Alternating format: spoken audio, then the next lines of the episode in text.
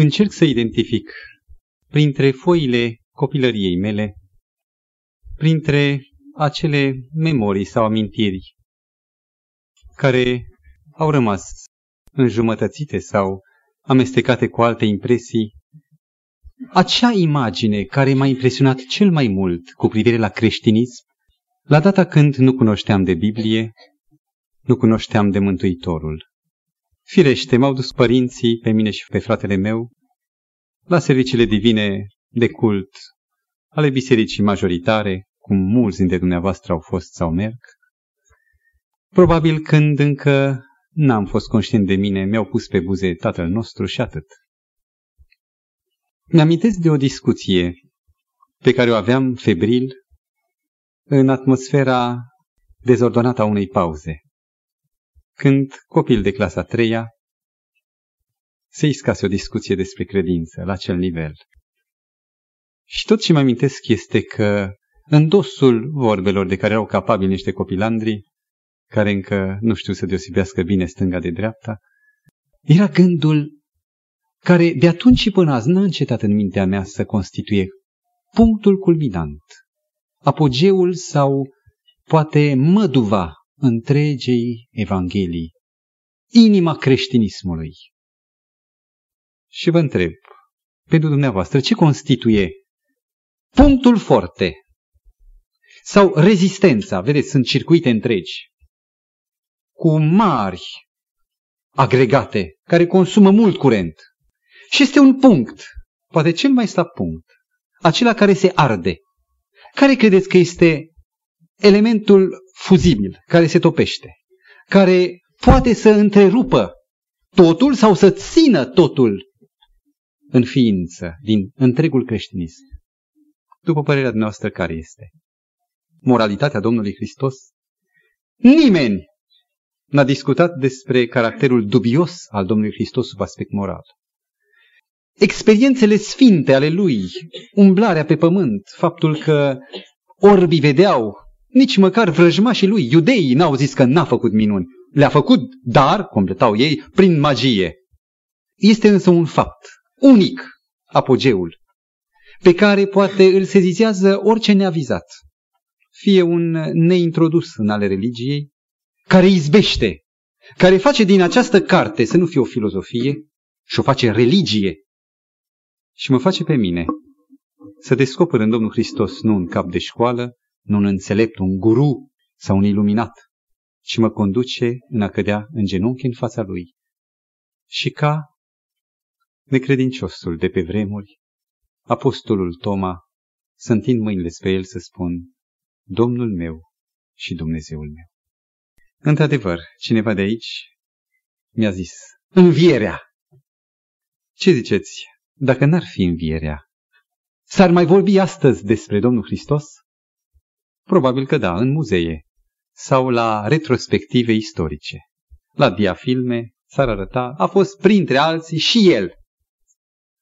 Și faptul că nu e în muzeu, ci este în cămin, este în inimă, este în grupuri, este în inimi de tineri, de oameni în vârstă, care abia mai pot să apropie mâinile tremurânde în rugăciune. Faptul că există atât de viu este datorită unui fapt unic. Și acest fapt unic, fără niciun fel de analogie în istorie, se numește actul cel mare. Uimitor, în fața căreia mintea poate deraiază, care este faptul învierii. Aș dori să observăm ce a constituit învierea în Evanghelie, în viața apostolilor, în mărturisirea lor. Deschid Sfânta Evanghelie după Luca, capitolul ultim, 24. Hai să iau de la versetul 1. În ziua întâia săptămânii, femeile acestea și altele împreună cu ele au venit la mormânt de dimineață și au adus miresmele pe care le pregătiseră. Au găsit piatra răsturnată de pe mormânt au intrat în lăuntru și n-au găsit trupul Domnului Isus. Fiindcă nu știau ce să creadă, iată că li s-au arătat doi bărbați, îmbrăcați în haine strălucitoare. Îngrozite, femeile și-au plecat fețele la pământ, dar ei le-au zis, Pentru ce căutați între cei morți pe cel cei viu? Nu este aici, ci a înviat. Aduceți-vă aminte ce v-a spus pe când era încă în Galileea, când zicea că fiul omului trebuie să fie dat în mâinile păcătoșilor, să fie răstignit și a treia zi să învieze. Din acest moment, înviere. Printre ucenicii de rută, ucenicii nu cred. E imposibil. Orbi de ei. Fariseii, cărturarii, preoții, Pilat și-au amintit că a zis că a treia zi va învia și au pus strajă la mormânt, să vegheze mormântul. Ucenicii n-au înțeles, nici nu și-au adus aminte decât după cele trei zile. Și 40 de zile coace în ei această veste uluitoare. Îl văd. Nu li se pare că îl văd. Pune mâna, dă mâna încoace. Și apucând mâna lui Toma, i-o vâră în coastă. Puneți mâna pe mine. Un duh n-are oase și carne. Aveți ceva de mâncare? Le-a spus Domnul Hristos. Și în fața lor, îmbrățișându-i picioarele, era Domnul Hristos. Viu, cu rănile deschise, în mormânt nu se închid răni, nu se vindecă sfâșieri de carne. Străluminat și totuși în carne și oase, era Mântuitorul în față. Nimeni nu șoptește nimic, sunt în așteptarea unui moment, unui semnal. Și la cinzecime izbucnește această veste. Hristos a înviat. În marea predică de la ziua cinzecimii pe care o ține Apostolul Petru, capitolul 2, și apoi se rea în capitolul 3 o frântură pe care o recitează în fața unui alt auditoriu, vestește de mai multe ori această afirmație. Hristos, pe care voi l-ați omorât, Dumnezeu l-a înviat și noi suntem martori a învierii Lui. În uh, întâlnirea pe care apostolul Petru are cu primul păgân, un comandant roman, sutașul Corneliu, ca un semnal că Evanghelia e pentru orice om, nu numai pentru iudei sau pentru neamuri alese. În capitolul 10 cu versetele 40 și 41, Petru mărturisește, ni s-a arătat nouă, vorbind despre înviere, ca fiind vârful de săgeată, ni s-a arătat și nouă, am mâncat cu el după înviere. Cercetați. Și în timp ce se afla în fața atenienilor, deschid faptele apostolilor, la capitolul 17 cu versetul 31, apostolul Pavel declara unei lumi pestrițe de filozofi stoici, epicurieni și alții, cam așa. Versetul 31. Dumnezeu a rânduit o zi prin care va judeca lumea după dreptate, prin omul, și acum vorbește despre Domnul Hristos, pe care l-a rânduit pentru aceasta și despre care a dat tuturor oamenilor o dovadă netăgăduită prin faptul că l-a înviat din morți. Care era steagul pe care îl înalță Pavel? Dovada cea mai de netăgăduit în favoarea Domnului Hristos? Iată, învierea. Ori de câte ori se vestește Evanghelia, se pornește cu acest steag înainte, care despică prejudecățile, trezește uimire sau scepticism. Hristos a înviat. Și există printre scrierile Apostolului Pavel în 1 uh, Corinteni un capitol întreg, capitolul 15, care este capitolul învierii. Am numărat în seara aceasta, înainte de a veni aici, de câte ori apare cuvântul înviat, înviere, nu învie sau învie, de 23 de ori, într-un singur capitol, se ia subiectul înviere sub toate aspectele. Și ceea ce este impresionant dacă studiem acest capitol, nu-i locul aici, fiecare la casa lui, că niciodată nu se discută despre înviere, despre învierea Domnului Hristos sub semnul întrebării. Se discută, pentru că erau și atunci sceptici, se discută despre nesiguranța învierii tuturor.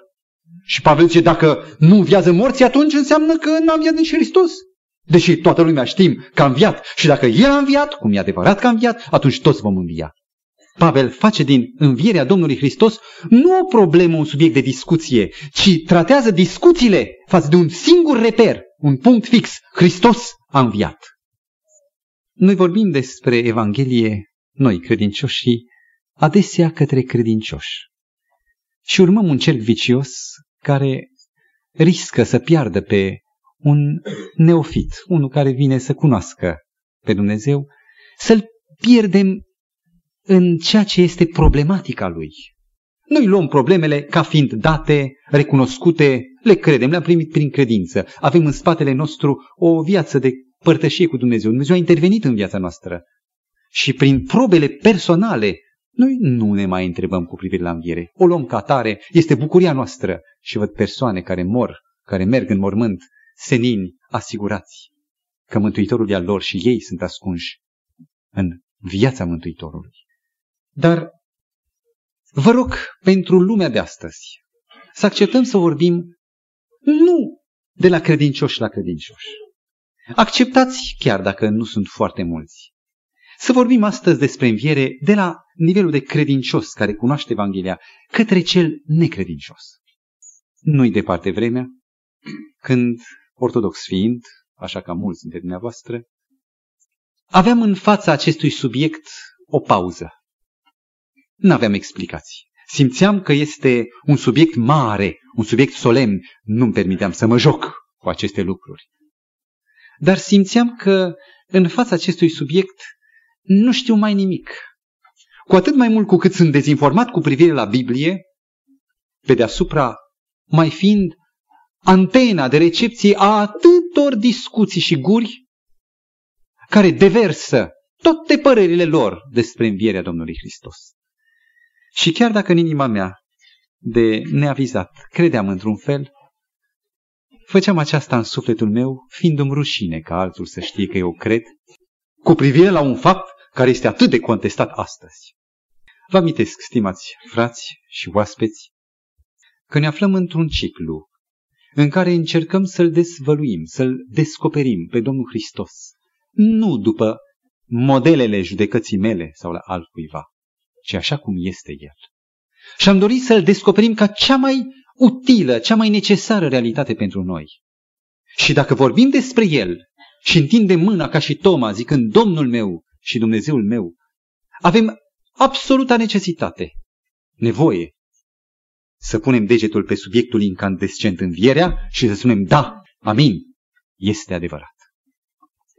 Din punct de vedere al istoricului, ne amintim din seriile trecute, Isus a existat, e cert. Sunt sumedenie de dovezi, e risipă de dovezi, lucru pe care nu l-am știut până n-am găsit dovezi. Evanghelia este autentică. Cred că v-ați obosit data trecută urmărind atâtea dovezi și spuse repede, poate fără legătură, ca să prindem certitudinea, clădim pe o stâncă. Stânca e sigură, e Isus.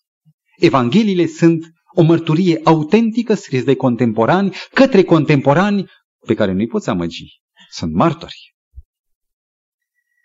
Din punct de vedere al acestui ultim aspect, care este cumva luat în discuție, în controversă, curentul raționalist istoricist care recunoaște existența, neagă divinitatea Domnului Hristos.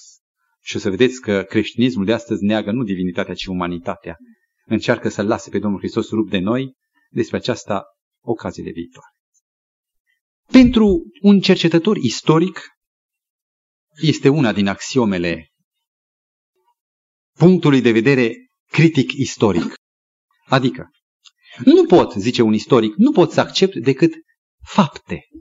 Fapte istorice care au în trecut o analogie, o asemănare cu alte fapte de același fel într-un trecut oarecare. Astăzi oamenii nu mai poartă săbii. Și găsesc un document, oamenii poartă săbii. Și acum cercetez să văd, există o analogie undeva printre documente și mai găsesc sumedenie. De ce cert? Faptul acesta pentru că are analogii cu alte fapte de același fel în într-un trecut oarecare, eu ca istoric îl accept. Și acela care este un istoric în fața miracolului învierii, trăiește evenimentul unui conflict. Din punct de vedere al asemănării sau a analogiei, învierea nu are niciun fel de asemănare cu nimic. A mai înviat cineva? Nimeni. Istoria este mută total. Faptul învierii este unic și singular. Nu are niciun fel de asemănare. Și sub acest aspect, istoricul lasă jos tocul și spune, din acest punct de vedere, nu pot să omologhez învierea printre realitățile istorice. Dar, pe de altă parte, atunci când cercetează documentele când cercetează originile evenimentelor, găsește un alt fir care conduce totuși spre o acceptare, spre o primire ca un fapt istoric, și anume, chiar dacă învierea nu are nimic analog în istorie, învierea, apariția Domnului Hristos înviat are de a face cu un cerc de martori care sunt persoane istorice. Pavel nu este o, un mit, este o, o realitate, o persoană istorică. Și nu numai unul, ci un cerc întreg, o sumedenie. Mulți, mulți martori care sunt persoane istorice și care sunt legate de un loc, sunt legate de un timp, de un ciclu de evenimente și de acest ceva nemaipomenit numit creștinismul, care s-a născut împotriva firii.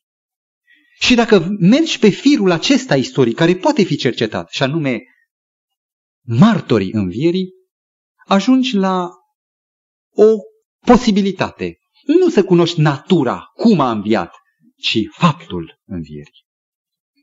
Există în Ierusalim un mormânt gol. În toate dovezile istorice nu există nicio afirmație, nici măcar din partea vrăjmașilor primare credinței, păgâni, iudei, romani. N-a existat o acuzație. Iisus s-a găsit e acolo. Toți tac la acest punct și zic, e vrăjitorie. Aș vrea să citim un document primar. 1 Corinteni, capitolul 15, acel capitol mare al învierii, citind de la versetul 3. Și vă rog, rețineți martorii pe care îi enumeră Pavel. Pavel însuși a fost un examinator de martor și peste acestea a fost el însuși un martor al Domnului Hristos înviat. Ascultați cum zice el. V-am învățat înainte de toate, așa cum am primit și eu, că Hristos a murit pentru păcatele noastre după Scripturi, că a fost îngropat și a înviat a treia zi după Scripturi și că s-a arătat lui Chifa, adică Simon Petru. Petros în greacă, Kefas în ebraică, Chifa. Deci, și că s-a arătat lui Chifa, apoi celor 12 după aceea s-a arătat la peste 500 de frați deodată, suntem la versetul 6, dintre care cei mai mulți sunt încă în viață. Auziți cum vorbește despre martori învierii. 500 deodată, dintre care la data aceea anul 56-57. Anul Domini, adică de la nașterea Domnului, în anul 56-57, după anul de demarare a erei noastre, existau încă sute, cei mai mulți dintre ei sunt încă în viață. Iar unii au adormit, adică au murit. În urmă s-a arătat lui Iacov. Este o enumerare exactă a aparițiilor și a persoanelor care sunt martori. Apoi tuturor apostolilor. După ei toți, ca unui nevrednic, mi s-a arătat și mie. El este ultimul care încheie lista înfățișărilor Domnului Hristos. Aceștia toți au fost contemporani. Interesant este că raționaliștii nu neagă faptul că Pavel a scris la data aceea. Chiar cei mai îndrăzneți afirmă că scrisorile lui Pavel sunt autentice. Luați-le ca atare, cum zic chiar ei, vrăjmași învierii. Și Pavel, acest contemporan, vorbind către contemporani, într-o lume în care creștinismul prindea vâlvătăi, deci era un eveniment efervescent atunci, martorii erau prezenți. Din punct de vedere istoric, pe această linie, cel care este lipsit de prejudecata necredinței, cum zicea Pannenberg, un teolog, trebuie să recunoască ca un fapt istoric. Învierea este un fapt istoric ce poate fi stabilit de orice istoric profan dacă nu se apropie cu prejudecata necredinței. E citatul la care mă refeream. Ce însemnează prejudecata necredinței? Omul zice, dacă e verosimil, cred. Iar verosimil este un cuvânt compus din latină și anume veris, adevăr sau adevărat și similis, aparent, asemănător. Deci, pare ca atare. Deci, care pare adevăr. Oare minții mele este lăsată această obligație să stabilesc eu ce pare adevăr? Nu credeți că aici este tocmai prejudecata necredinței? În mintea mea nu mi se pare adevăr și o resping a prioric, adică de la început, din motive subiective lepăd, fără să-mi fiu un cercetător sincer, fără prejudecata necredinței. Cu privire la martorii aceștia, o să medităm în timpul cât ne mai rămâne asupra părerilor pe care raționaliștii le înaintează cu privire la înviere. Deocamdată cu privire la martori și caracterul lor. Acceptă cineva ideea unor apostoli perverși, șarlatani, mincinoși? Istoria tuturor apostolilor și a martorilor a fost aproape de regulă moartea. Știți dumneavoastră că în fața morții, trista istoria Inchiziției a demonstrat că omul afirmă și minciuni. Și ca un om în fața morții, a tot ce are el pe pământ, viața. În Evanghelia lui Ioan zice, viața era lumina oamenilor. Să renunțe la tot. Credeți dumneavoastră că minciuna are forță ca dintr-un laș, cum a fost ucenici înainte, să transforme un laș într-un erou? Minciuna creează conflicte de cuget. Minciuna face pe om să fie tremurător, să fie nesigur. Chiar atunci când se aruncă, se hazardează în afirmații mari, se vede că e minciună. Îi dă acel, acea unduire, acea nesiguranță sub picioare care îl face să se prăbușească. În timp ce apostolii care înainte de înviere au fost tremurători și Petru declara, nu, nu cunosc pe omul acesta. Au fugit, s-au ascuns. După aceea, după momentul învierii, după proba învierii, să devină niște eroi liniștiți și să facă pe toți cei din jur să creadă, imaginați-vă dumneavoastră, o asemenea minciună sfruntată, ca și aceștia la rândul lor să moară exact în același fel. Un fragment dintr-o meditație a unui om care, ateist fiind, devine creștin. Cum poți numi pe cei ce au făcut cunoscut această întâmplare, care n-aveau alt scop în viață decât să propovăduiască cinstea și care nu aveau altă perspectivă decât o moarte crudă, decât să-i numești oameni sinceri și nu înșelători? Nu vi se pare logic? Nimeni nu admite un pericol. Nimeni nu acceptă închisoarea, exilul, rugul moartea cea mai crudă pentru o poveste pe care ar fi știut-o în străfundul sufletului ca fiind neadevărată sau pentru care n-are certitudinea adevărului.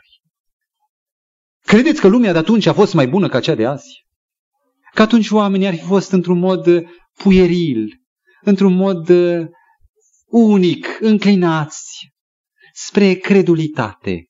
Credeți dumneavoastră asta? Nu trebuie să mergem la dovezile din istoria greacă. E suficient dacă citim în trei texte. Faptele Apostolilor, capitolul 17 cu 32. Pavel se află în fața atenienilor și în timp ce prezenta interesul lor, e suscitat. Este ridicat, trezit. Și la un moment dat, Pavel zice, pentru că a rânduit o zi în care va judeca lumea, text care l-am mai citit eu, 31, prin omul pe care l-a rânduit pentru aceasta și despre care a dat tuturor oamenilor, vă dați seama, tuturor oamenilor, nu vorbește gratuit Pavel, a dat tuturor oamenilor o dovadă de netăgăduit prin faptul că l-a înviat din morți. Versetul 32.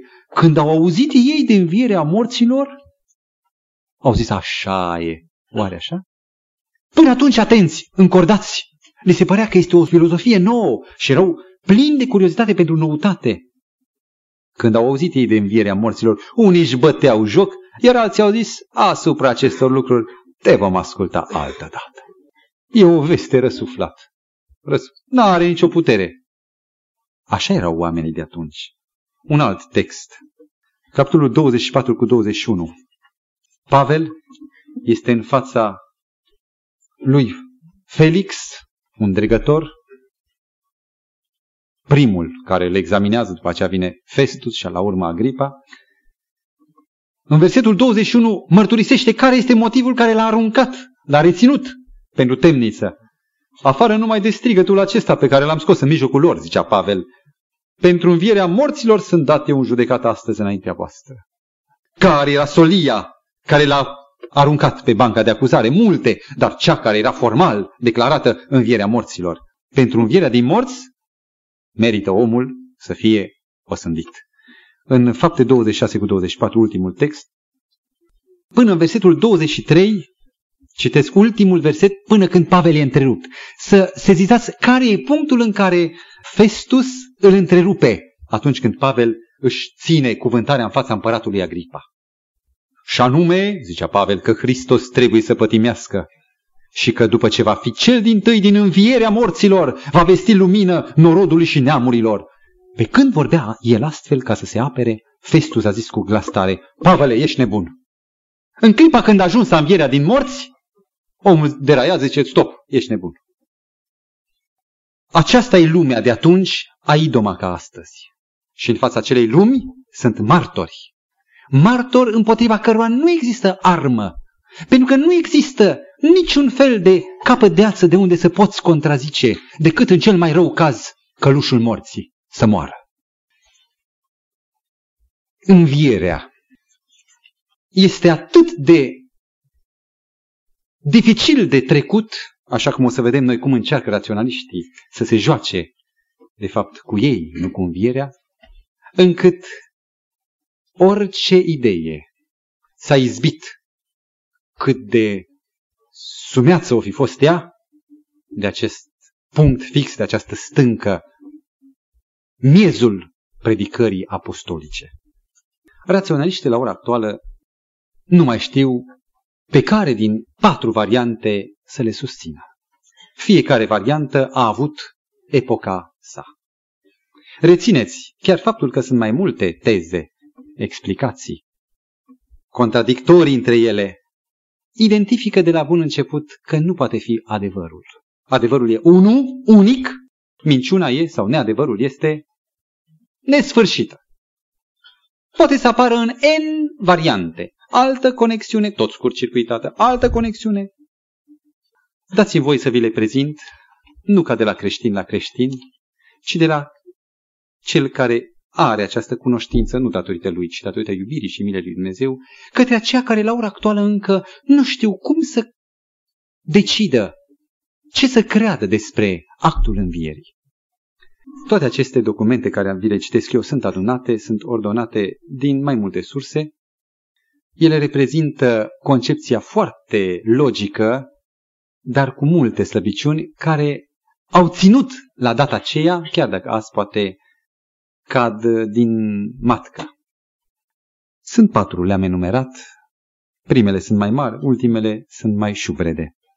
Ipoteza înșelăciunii. Ucenicii, din ambiție, ca să fondeze crezul în Isus, ca să nu iasă cum obrazul mototolit, au pus la cale un furt, care probabil nici nu era prea greu atunci, zic ei, și anume noaptea, noaptea e lungă, la data aceea primăvara e mai lungă decât noaptea de vară. S-au dus ușurel, au dat piatra la o parte, atâtea mâini pot să facă lucrarea rapid, au scos mortul și l-au dus cu ei. Și lumea, văzând mormântul gol, au ajuns la concluzia că a înviat. Înșelăciunea. Nu e așa că ați auzit și dumneavoastră această explicație? Mai ales că, spune Evanghelistul Matei în capitolul 27, că vestea aceasta a circulat chiar în timpul apostolilor. Chiar în timpul întemeierii și luării cu asalt a lumii păgâne de către Biserica creștină. Să cercetăm câteva puncte. În Evanghelia după Matei 27 cu versetul 63 se amintește că mormântul era pecetluit și nu numai atât. Mormântul era păzit de o strajă romană. N-am găsit cam câți soldați să cuprindă o strajă. Cunoașteți imaginea sau poate dacă vreți culmea conștiinciozității și a datoriei soldatul de la Pompei când au dezgropat cenușa de sub lavă au descoperit în poziția de drepți, în poziția de onor, în fața morții, un soldat care stătea la datorie. În timp ce oamenii erau în cele mai chinuite, în cele mai zgribulite și îngrozite atitudini, soldatul roman de la Pompei aștepta, dând onorul, aștepta moartea. Știți ce însemnează a nu-ți face datoria pentru un ostaș roman?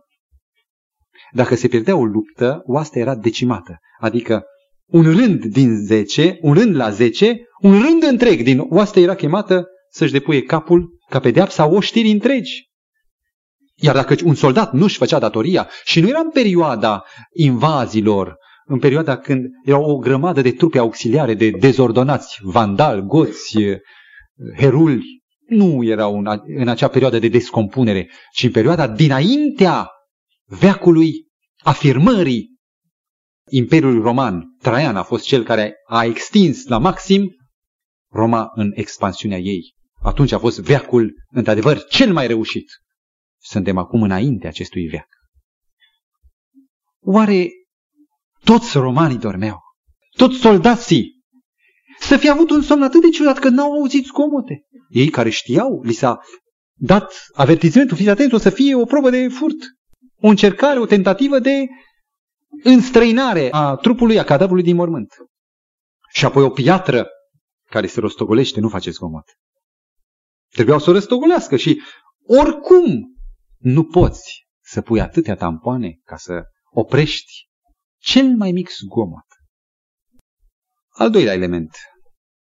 Soldații, se zice în Evanghelie, au mers și au vestit solia aceasta la sfatul și la bacșișul gras al mai marilor și ai cărturarilor, că în timp ce dormeam au venit ucenicii și au luat trupul. Acum, cât de rațional este? Dacă dormeau, de unde știau că ucenicii au venit și au luat trupul? Sau au știut și nu dormeau și atunci cum se explică? Un al treilea fapt. Vă dați seama ce acuzație? Un sigiliu roman și un sigiliu al Sinedriului este aplicat pe banderola sau bandajul care prinde piatra, plomba de zidul de peretele peșterii.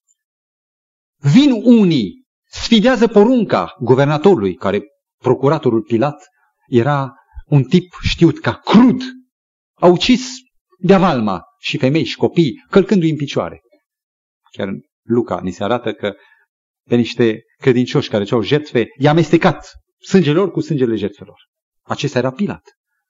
Să fi răbdat Pilat această injurie adusă onoare și autorității romane, tolerând pe apostol, ne dă niciun fel de pedeapsă. N-a făcut nici cercetări, au rămas ei slobozi și nici Sinedriul n-a cerut răstigniți-l sau răstignește-i și nici Pilat n-a luat nicio măsură cu hoții care erau acolo și erau ușor de depistat.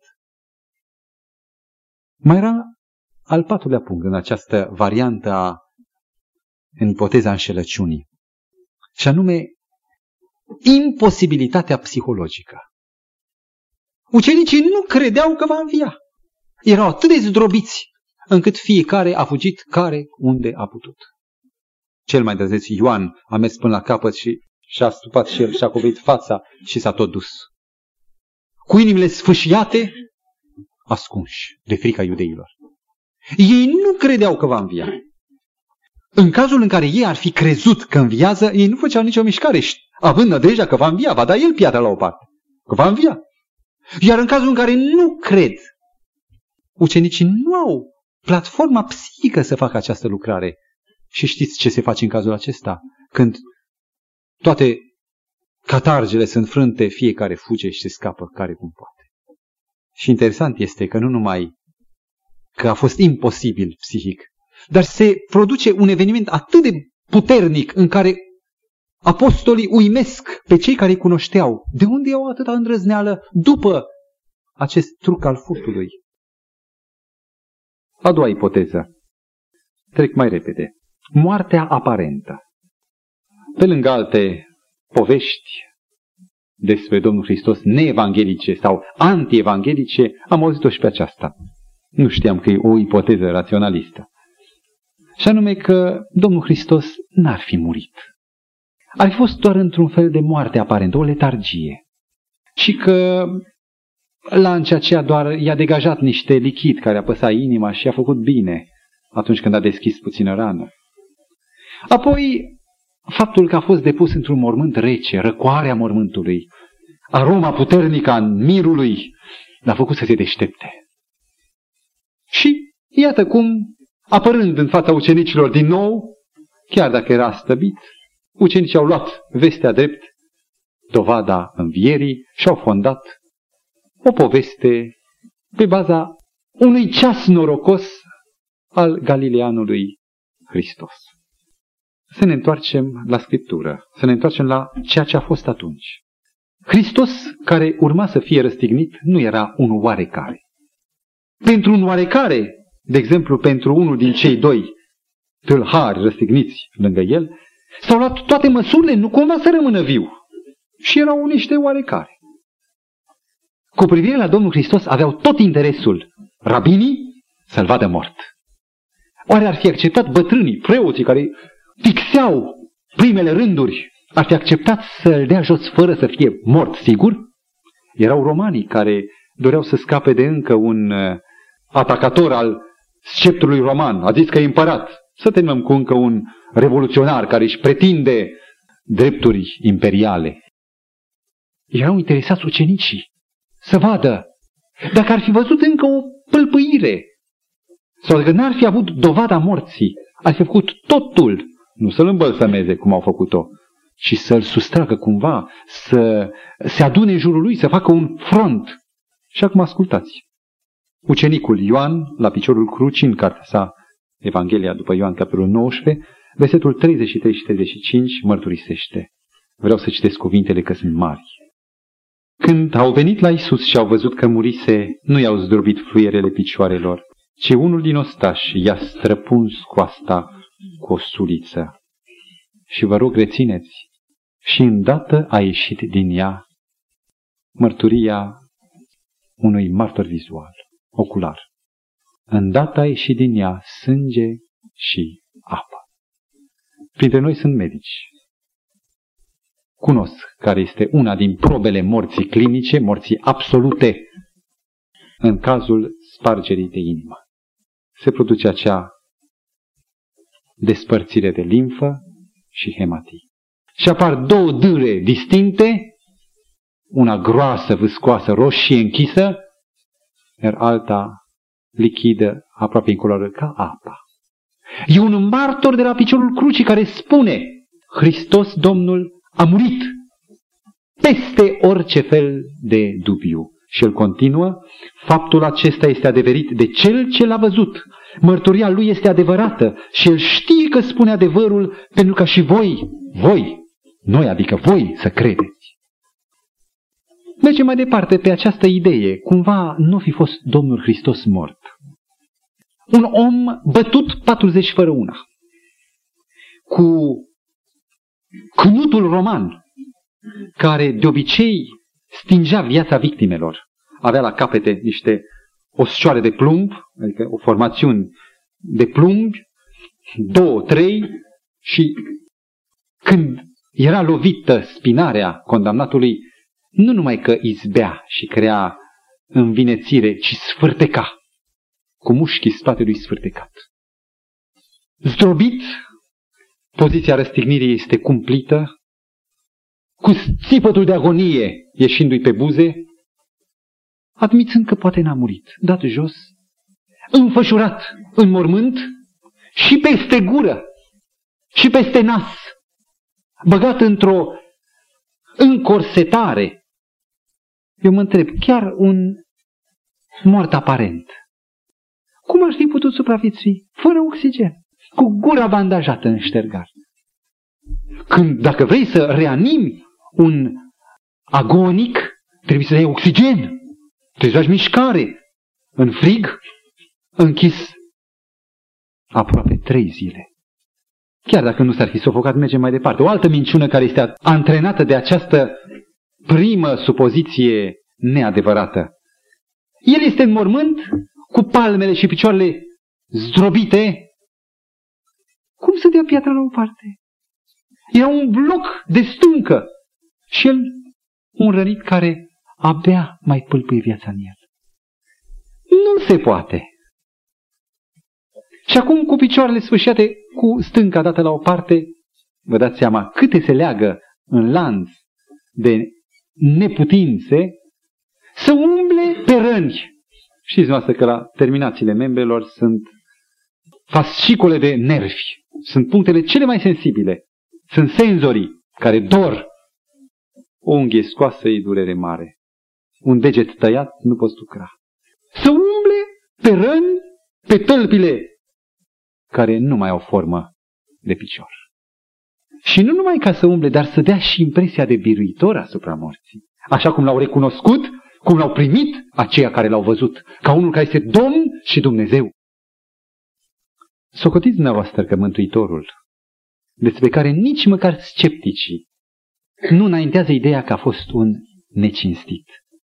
Niciunul dintre cei care au afirmat aceasta nu au făcut decât apologia lui Isus. Au spus, da, a fost un om extraordinar. Unul dintre ei, Zenon Kozidovski, despre care am mai citat din cartea Povestirile Evangeliștilor, mărturisește, trebuie că acest Isus a fost dotat cu mult har.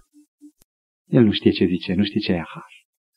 Dar admite că a fost un om extraordinar de integru, care nu putea altfel să fie dacă ar fi stârnit așa o mișcare creștinismul.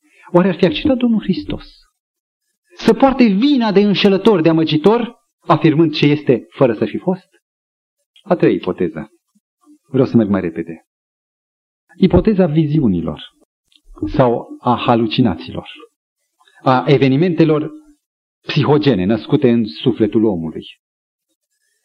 Că Maria Magdalena, o ființă excitată, surescitată, cu o imaginație foarte bogată, bolnăvicioasă, mergând la mormânt, îi se pare, are halucinația că l-a văzut pe Domnul.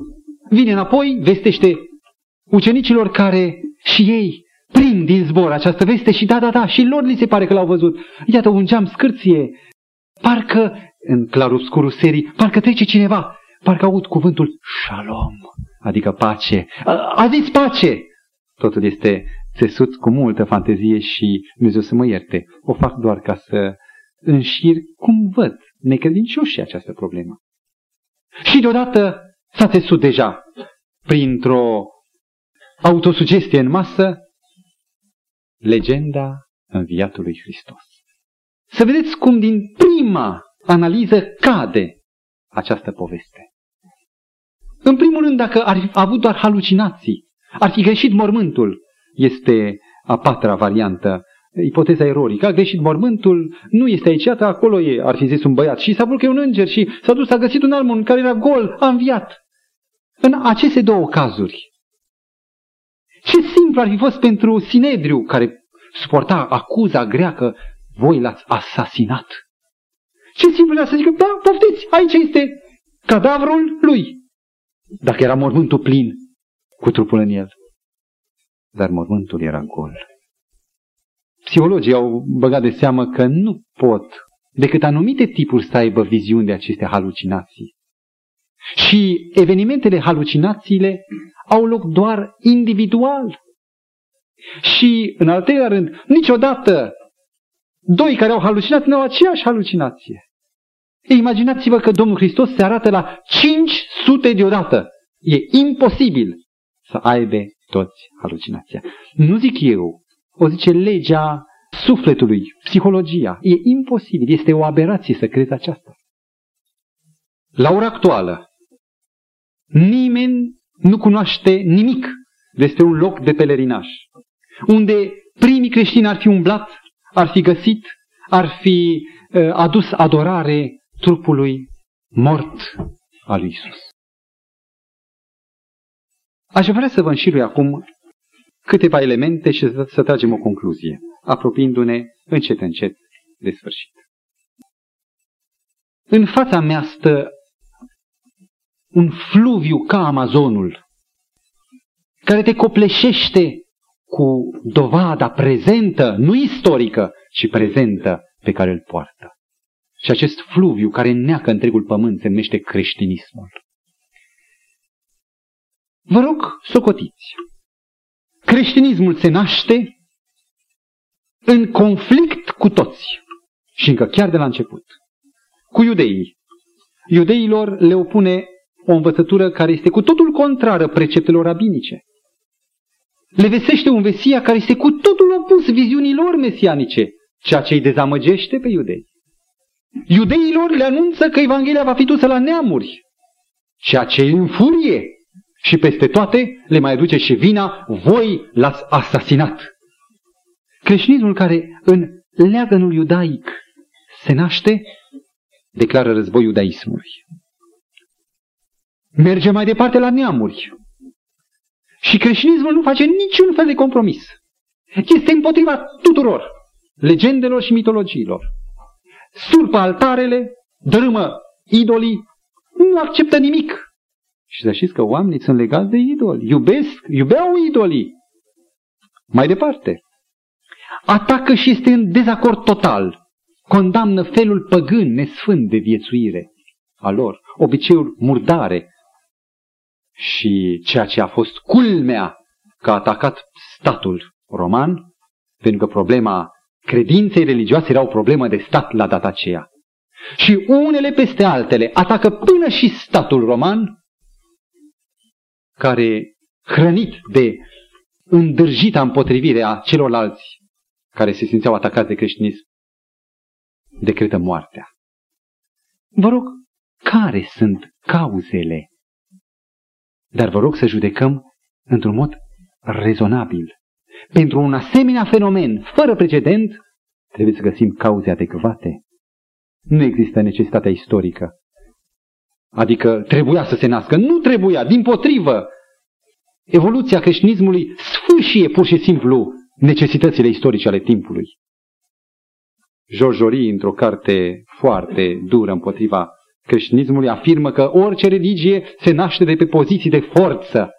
Ce poziții de forță a avut creștinismul? Care a fost temelia de forță prin care să se impună ca orice religie? Interesant e că nu știu. Raționaliștii nu cunosc pozițiile de forță ale creștinismului și partea cea mai interesantă este, așa cum spunea orbul vindecat din naștere în Ioan, capitolul 9, cu versetul 30. Aici este mirarea la răspuns orbul. Că voi nu știți de unde este și totuși el mi-a deschis ochii. Oamenii nu pot să înțeleagă, să explice și totuși creștinismul acesta face minuni, săvârșește deschiderea de ochi și dă viață la cei fără speranță. Un uh, filozof și un istoric, Friedrich Paulsen, citez, zicea despre creștinism.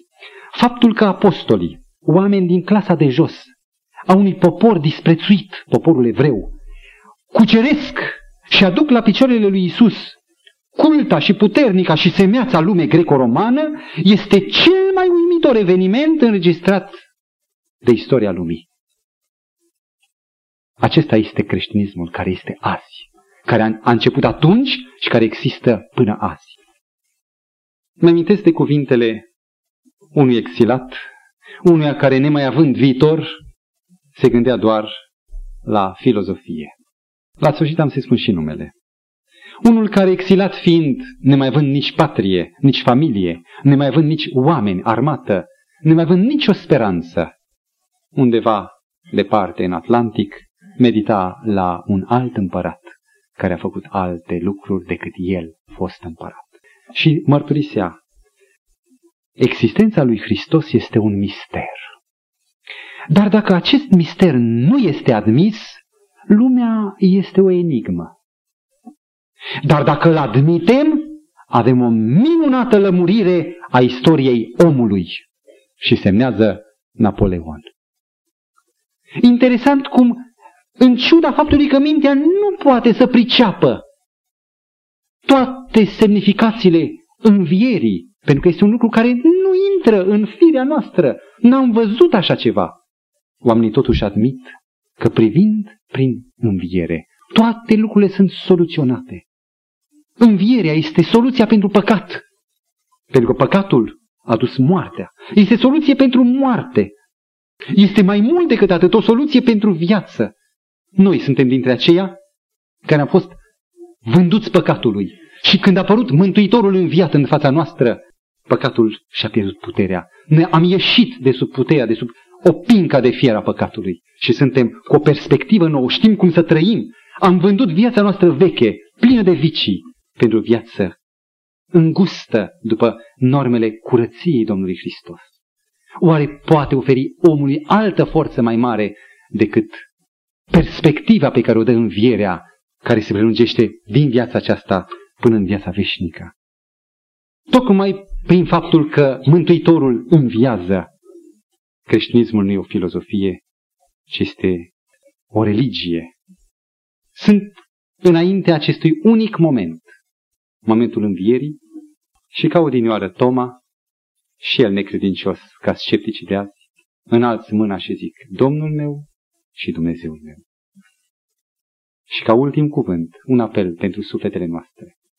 Dacă Mântuitorul, nu dacă, vorbesc ca un nebun, pentru că Mântuitorul a înviat, oare pot să mă mai joc cu decizia mea de a aparține total, nu unui om sau cap de școală, ci aceluia care poate să-mi transforme tabla sufletului și a minții mele în aur cristian, care poate să transforme chipul deznădejdei și a aripilor mele frânte într-un zbor spre cer, care din răufăcători și demenți poate să facă oameni așezați, forțe ale lumii. Oare ne vom mai putea noi juca, vom mai putea sta în nesiguranță, în așteptare? Hristos a înviat și creștinul nu răspunde doar adevărat a înviat, ci în inima lui dezvoltă urmările, roadele dulci ale acestei cele mai înalte vești revoluționare care a transformat omul și veșnicia lui. Bunul Dumnezeu să ne facă parte nu numai de nădejdea învierii, dar de transformarea pe care o duce ea în viețile acelora care se închină, se pleacă, ca și ucenici pe timpuri, în fața Domnului Hristos, mort dar înviat. Amin.